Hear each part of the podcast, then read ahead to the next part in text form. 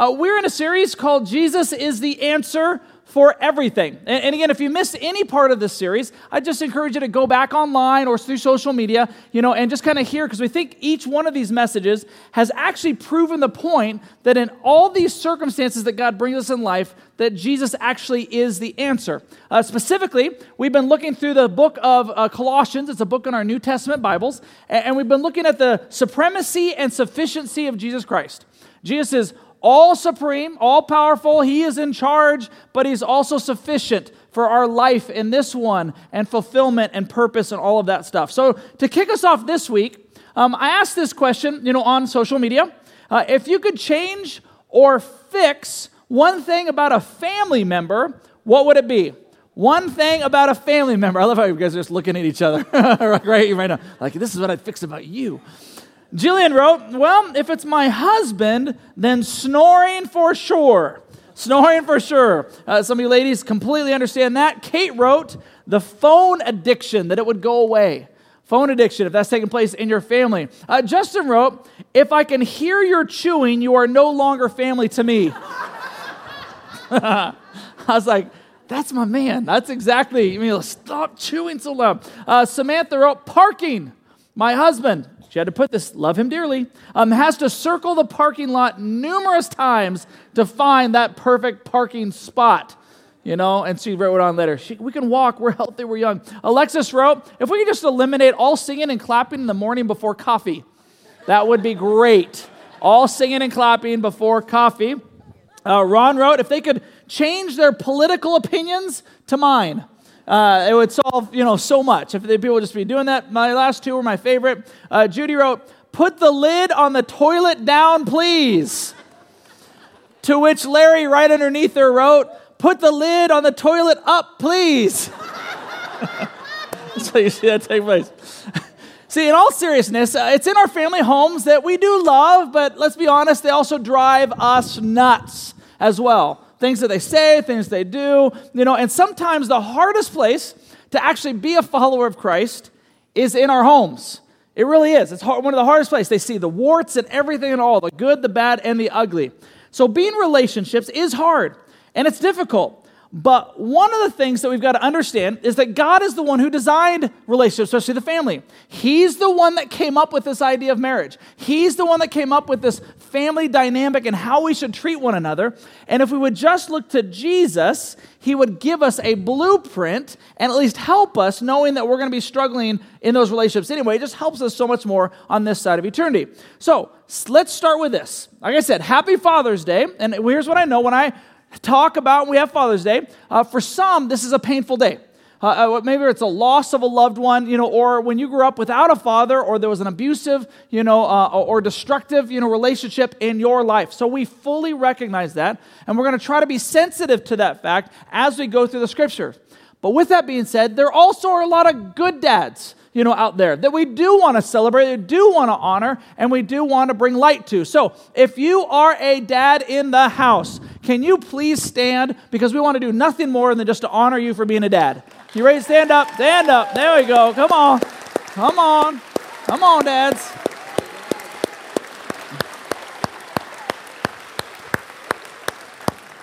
Lots of good dads. Lots of good dads. Okay, so since it's Father's Day weekend, guys, especially, we are a biblical church. And so we've been going through this book of Colossians verse by verse, chapter by chapter. We finished with verse 17 of Colossians chapter 3. And so we've got to start with Colossians 3 verse 18, which says this, wives, submit to your husbands as is fitting for those who belong to the Lord.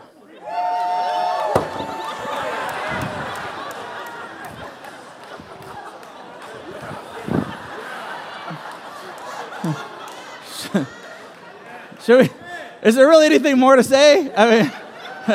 We're just here following the Bible, one thing at a time. We'll just end on that. Gentlemen, you are welcome. Okay. We might need some context, right? We might need to understand what in the world, because that literally is the verse that we start with, today. So let's review from last week because it helps us understand why Paul would do that, in that book of Colossians. Now, last week, we talked about that Jesus is the answer to our identity.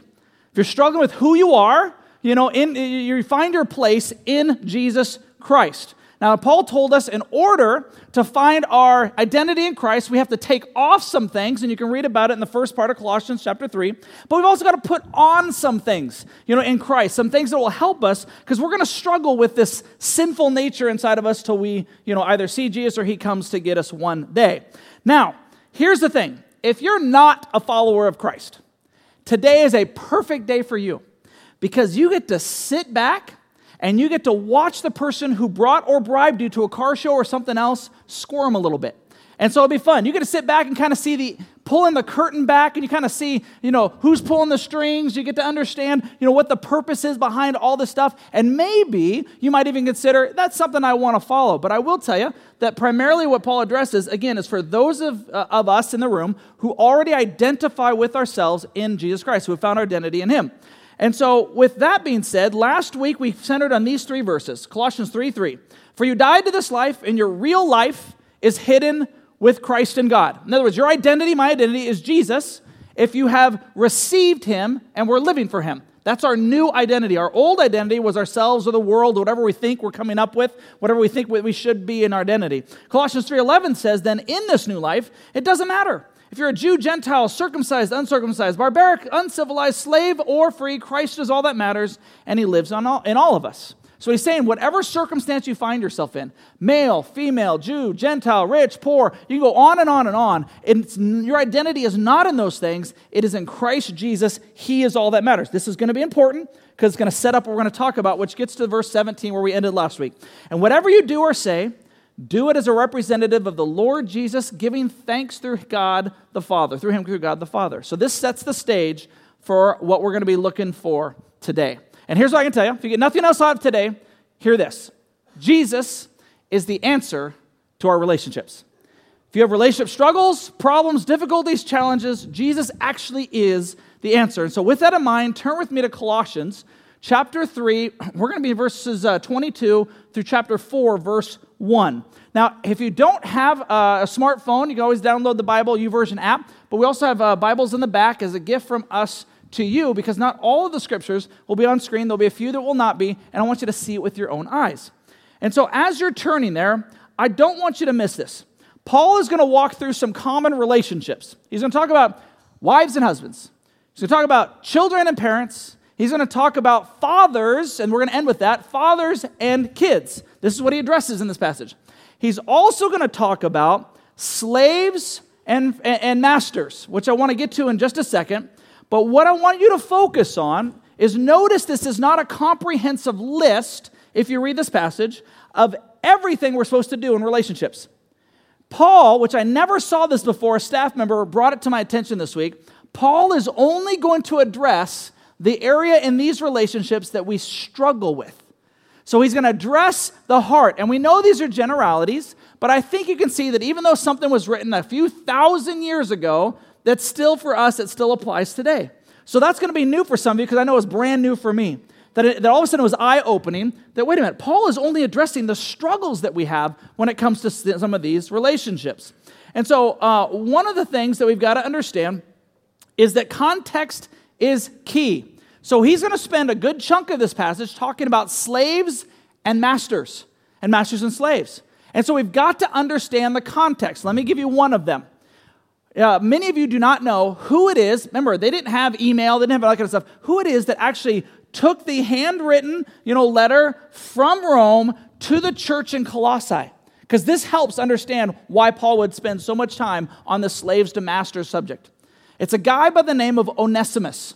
Onesimus was actually given two letters from Paul to deliver. One was to the church in Colossae, and the other was to a guy by the name of Philemon, which you find in our New Testament as well. Onesimus was a runaway slave who came to Christ, was used by God in amazing ways in Paul's ministry and life, and Paul now is sending him back to Philemon via Colossae to take it back to his former slave owner. And so he's going to say some things as it deals with slaves and masters, especially in Colossians, that he doesn't address as much in Ephesians or in some of the other books. And so with that in mind, that's one of the contexts. We'll get to more in just a second. What would slaves tend to struggle with when it came to their masters? All right, think about it. If you were a slave, what would be the hardest thing that you would struggle with? Obeying. Okay, obeying your earthly masters, which is why, again, Paul addresses the struggle. So in verse 22 and 23 of Colossians 3, he says, "Slaves, obey your earthly masters in everything you do. Try to please them all the time, not just when they are watching you. Serve them sincerely because of your reverent fear of the Lord. It's not because they deserve it or not. Your new identity is in Jesus Christ, so he's your new master, irregardless of who your master is now," which would help a slave to get through whatever circumstance or situation they might find themselves in, because they're no longer serving that master anymore. They're serving God, because their new identity is not as a slave, but as a follower of Jesus. So work willingly at whatever you do as though you are working for the Lord rather than for people. Remember that the Lord will give you an inheritance as your reward, and that the master you are serving is Jesus Christ. But if you do what is wrong, you will be paid back for the wrong you've done, for God has no favorites. God has no favorites. Now, this is an incredibly hard, because the issue of slavery is that they were seen as property to the master, right? So that is the tension. That is the issue. Now, I've heard from others say something along this line.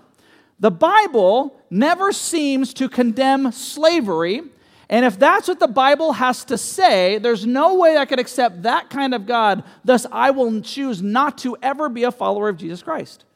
If you ever had that conversation, people who've actually studied and looked at it, it's one of the reasons that people say, I don't want to be a follower of Jesus Christ, because it seems to condone slavery. Now, context is king. It's important to understand a few things. Let me give you a little backgrounds to this. Did you know at the time of this writing, Rome was in charge? 50% of the known world underneath Roman rule at that time were slaves.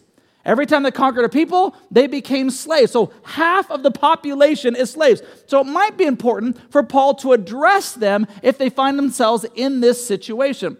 Now, slavery, we have a mind and an image of what that looks like in America. It wasn't quite that way in that time frame. Some ways it was worse, some ways it was better. If 50% of the population were slaves, they didn't all work in the fields, and they didn't all work in the homes. In fact, to empower Rome to become who Rome thought that they were supposed to become, if you had an engineering background, you would be a slave as an engineer. If you were a lawyer, you'd be a lawyer. If you were, a dentist, you'd be a dentist. All under the rule of Roman occupation, thus being a slave. Even though you're going to have some freedoms, that is where you found yourself. Secondly, the point of this writing is not for Paul to talk about all the injustice of the world. The point of this writing that he's going to address, not just here, but men and women and children and fathers, is to say, if you find yourself here, doesn't make it right, doesn't mean it's the right thing it's supposed to be in, but how do you respond? That's what he's addressing. How do I focus on Christ in the midst of my circumstance? So when things go good or bad in our lives, we remember our circumstance and messages to focus on Christ. Lastly, remember at the time of this writing, Christians were under heavy persecution. So again, the message of Christ and spreading the gospel was way more important than social injustice and awareness, because they were just trying to survive just by telling people about Jesus. Again, context is king. Now, don't read also what's not in there. In other words, Paul is not saying that slavery is okay, which we'll actually get to in a moment and prove otherwise. Go back to verse 11. He's saying, if you're a Jew, Gentile, barbaric, uncivilized, slave or free, Christ is all that matters. So that's what he's pointing to. That's right, we got the first amen. Remember, this is a church where you can actually respond to the speaker. It is okay to speak up in church as appropriate. Don't just yell things. That's weird. But you know what I'm saying. Okay. So, again, for us then, because most of us in this room have never encountered or experienced slavery firsthand. So to contextualize a little bit to our situation, for us, whatever authority you find yourself under, you work and you respond as if it's Jesus Christ. That's our response. Whatever authority you find yourself under. And so modern day, this would be our schools, our jobs, and our government. For example, many of you could, if you chose to, and maybe many of you have, maybe I have as well, you could cut corners if the boss isn't looking, right? You could do enough to get by. But what if your boss was Jesus Christ? What would you do differently? See, one of the hopes is after today, you would go back to work tomorrow, and irregardless, but my boss is a bad boss. He doesn't treat me fair. Well, as long as you are choosing to be underneath that authority and you've not found a different job, you're not working for that boss. You're not working for that company. You're working for the Lord. And so if you're working for the Lord, then it makes a little bit of a difference on how we should conduct ourselves and do things with quality and effort. That's what he's saying there. Those of you who are students, I know you just got out of school, but I can't tell you how many students I hear, that teacher's terrible. Oh my gosh, they give so much homework. They're so strict, or they're so relaxed, and they don't know what they're talking about. What if that teacher that you thought was so terrible, you placed in your mind that that teacher is actually Jesus Christ? How would you respond differently? See, it's not about the teacher. It's about your faith in responding to whoever that teacher is. So my prayer is that you would remember that as you go into the fall. And what about our government, right? It does not matter. For some of you, you get so excited in whether there's an R in front of a name or a D in front of the name. It does not matter. Christ is all that matters, which is why later it says submit to your governing authorities. Now, obviously, if it's contrary to God's word, that's a whole different discussion. But when it comes to authority, are we praying for, are we lifting, are we submitting, are we leading in the ways that would honor Jesus Christ? That's the point that Paul is trying to make, because Jesus is the answer to our relationships. Now, one last side note before we move on. One of the things that we need to identify and be honest with the fact is that white men and women in our country use this passage and these verses as a reason why they could own and treat slaves in the way they did. Here's what I can honestly tell you. It is a complete misuse of this text. And when we have friends of a different skin color than we are, don't experience and understand from our standpoint. We still need to say that wasn't right, it isn't right, and it should never be right according to Scripture. Amen? Amen. That's what it's about. So now, we get to switch it. Masters to slaves. Masters to slaves. What would masters tend to struggle with? What do you think? Equality, right? The hardest thing for a master to struggle with is that, wait a minute, my slave is absolutely 100% equal in stature and significance and that kind of stuff before God and before man. So in Colossians 4, verse 1, Paul says this, "Masters, be just and fair to your slaves. Remember that you also have a master in heaven." Now think about how revolutionary this would have been to the masters in modern-day Rome at that time. "Grant your slaves two things, justice, what is right, fairness, what is equal." That's what he's saying there. And this is the value masters are being asked to do. And so what does Paul think justice and fairness looks like? Well, we find out in the book of Philemon. Right, this is where people think, well, the Bible never condemns. Here's what we find out. If you read the book of Philemon, it's only one chapter long in your New Testaments, you'll find out Onesimus took this letter back to Philemon. In the letter from Paul, he tells Philemon, this guy has come to Christ. He is a fellow brother and worker of the Lord. Treat him as such. In fact, as you read on, set him free. Now, Paul doesn't make him do it, but he does manipulate a little bit. Sometimes you think, these people don't. Paul actually says these words in Philemon, "Hey, Philemon, by the way, you owe me your soul or your life. But if you don't want to set him free, that's fine. Whatever you and God, you're fine with. But remember, if it wasn't for me, you wouldn't be connected to God in the first place." So you can see he's like digging in because he understands the value that Onesimus has before God and before Philemon. This is one of the examples of what the Bible thinks about slavery. So for us, how do we contextualize? Treat those who we have authority over with justice and fairness in Jesus' name. So those of you who are employers, who have employees, you might be shift managers or leads or you own your own company. How are you treating people who technically have less authority and responsibility than you? Do you treat them with justice and with fairness? Or do you treat them differently?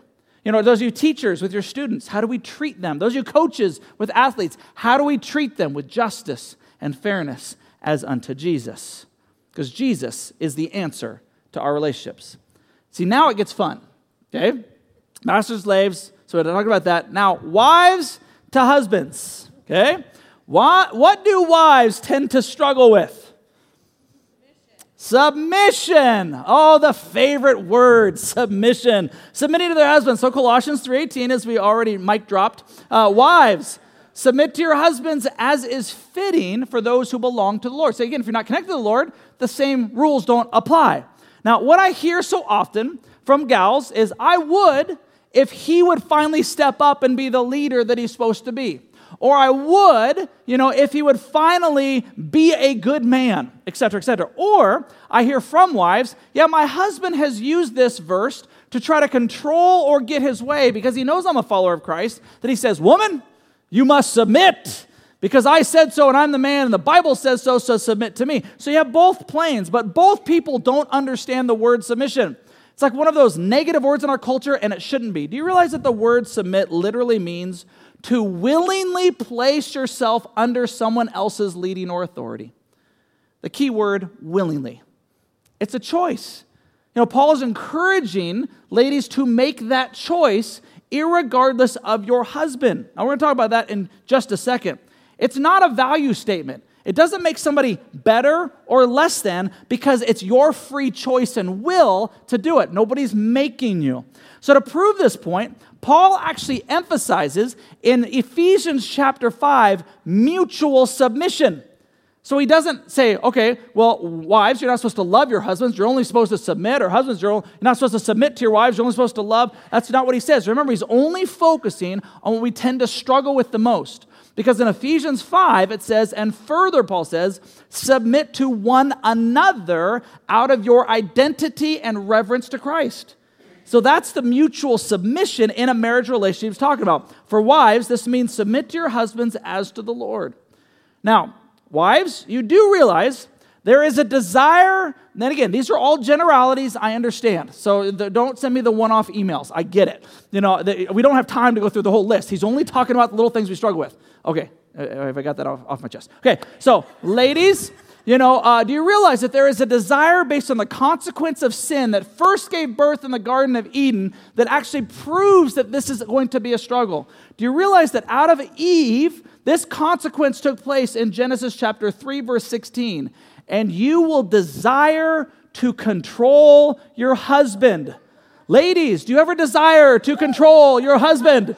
Right? Some of you thought, I'm going to get married, and finally I'm going to fix him, and he's going to do this, I'm going to make him do this, and I'm so frustrated, emotionally and otherwise, why he won't do what I want him to do. Now, understand this, ladies. Husbands, over time, if you try to control, will abdicate leadership in certain areas in your home. He'll just abdicate it. He'd rather sit and be like, fine, you just take control. I don't want to deal with this. Unfortunately, then what happens is a work spouse takes place. In other words, work becomes the spouse. Why? Because a husband will tend to go to work and feel esteemed, respected, looked up to, talked well about, and they'll kind of puff up their chest and be like, man, I'm getting all of this emotional connection from doing work, which I'm not getting at home. I mean, it's not that I don't dislike my home or dislike my wife. I'll just abdicate to her since she wants to control. Now, if the danger, though, goes even a step further, that in a work environment, if he comes across ladies who begin to esteem him and love him, there's a thing called an emotional affair that can begin to take place. Because all of a sudden, here's these other ladies in his life that's being like, man, you are such a good worker. Your wife must be blessed to have you as her husband. All these things, and he starts thinking, and probably says, yeah, she is blessed to have me as her husband. Not realizing how you actually act at home, is different maybe than how you act at in the office area. And so it's not to say that it gives them excuse for any of these things. I'm just saying that this is a tendency that guys will gravitate towards hobbies and works to find fulfillment that they may not be receiving emotionally from their spouses at home. So wives, take initiative in your husband's life to respect and help him, not make him, help him be all that God wants him to be. So one of these things is like speak well of him, encourage him, pray for him, support him, and submit to him. And so you see this take place all the time. If you find that one thing, I know it could be hard, but center in on that one thing that he does well. And if you verbalize that to him genuinely, all of a sudden he'll go from like this in the home to, well, Okay, yeah, kind of like that. If you take it a step further and actually genuinely compliment him in front of other people and peers, he'll go from here to, yeah. That's what I'm talking about. You know, all of a sudden he's respected, he's esteemed, he's uplifted. Don't ever tear him down in public. Don't do it. That's a private conversation because that'll deflate him faster than anything. And you won't feel sadness, you'll feel anger, 0 to 100. And so I'm just trying to help you out in these relationships. Now, what if he doesn't deserve it, Dan? What if he's not a good husband? Now, I'm not talking about abuse. I'm not talking about over-the-line stuff. I'm just talking about in general. You know, he's just not great. You know, here's what I can tell you. You're not doing it because of him. Again, Paul is addressing because of Christ you do that. You're not serving your husband. You're serving Jesus Christ. And when you start visualizing that way, then it's a game changer because now it's not predicated on what he does or doesn't do. It's predicated on your love and connection to Jesus Christ. Amen? Amen. All right, husbands, you're up.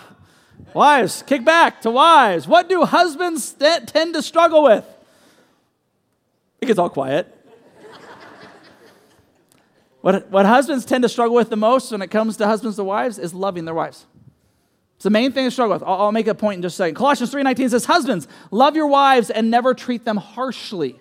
In other words, do not verbally assault them, beat them down with your quick wit and sarcasm to the point that you just deflate them.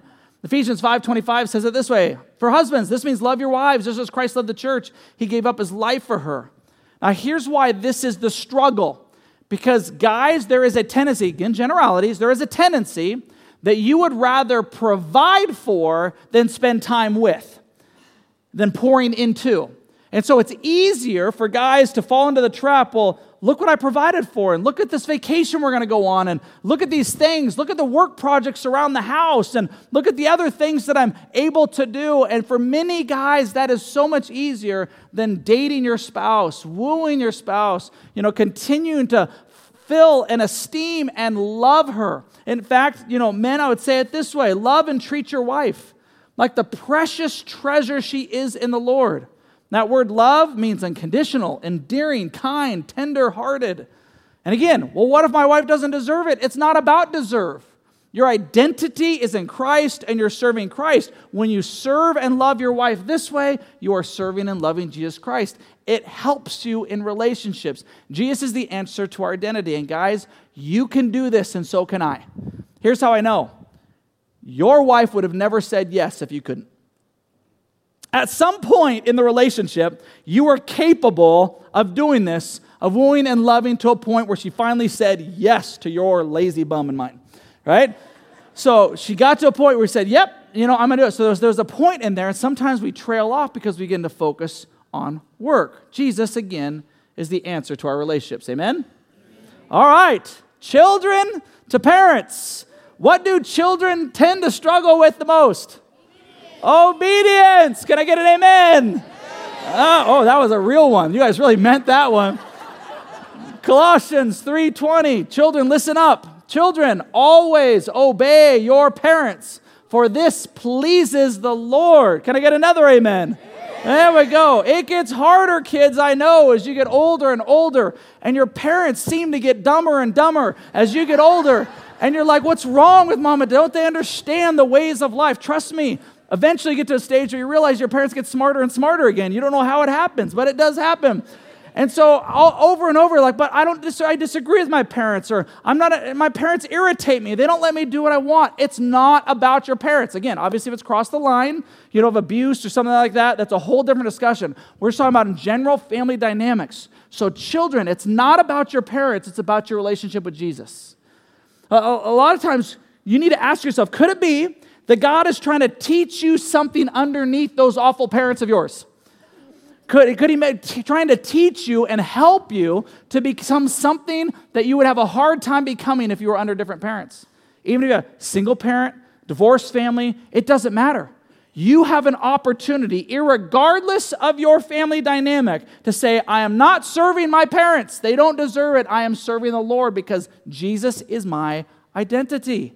He is the answer to our relationships. So then we come down to fathers to children. Fathers to children. What do fathers tend to struggle with?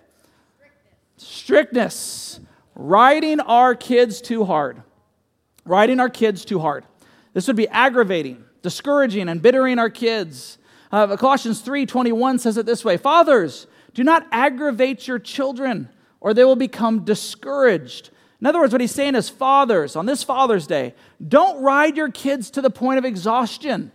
Now, are you the parent, when the kid comes home with the A's and the B's and the 1C, that all you can tend to focus on is the C? And they just get deflated and they just get discouraged because you're emphasizing. Are you a parent where the father where the vast majority of the things that come out of your mouth are things in which your kid does wrong, needs to improve on? All of a sudden that message begins to communicate to that child, I'm not good enough, I'm not smart enough, I can never get these things right. I see it on the sidelines all the time. Youth sports is ridiculous, and my kids are in it as well. Fathers, let me give you a little hint.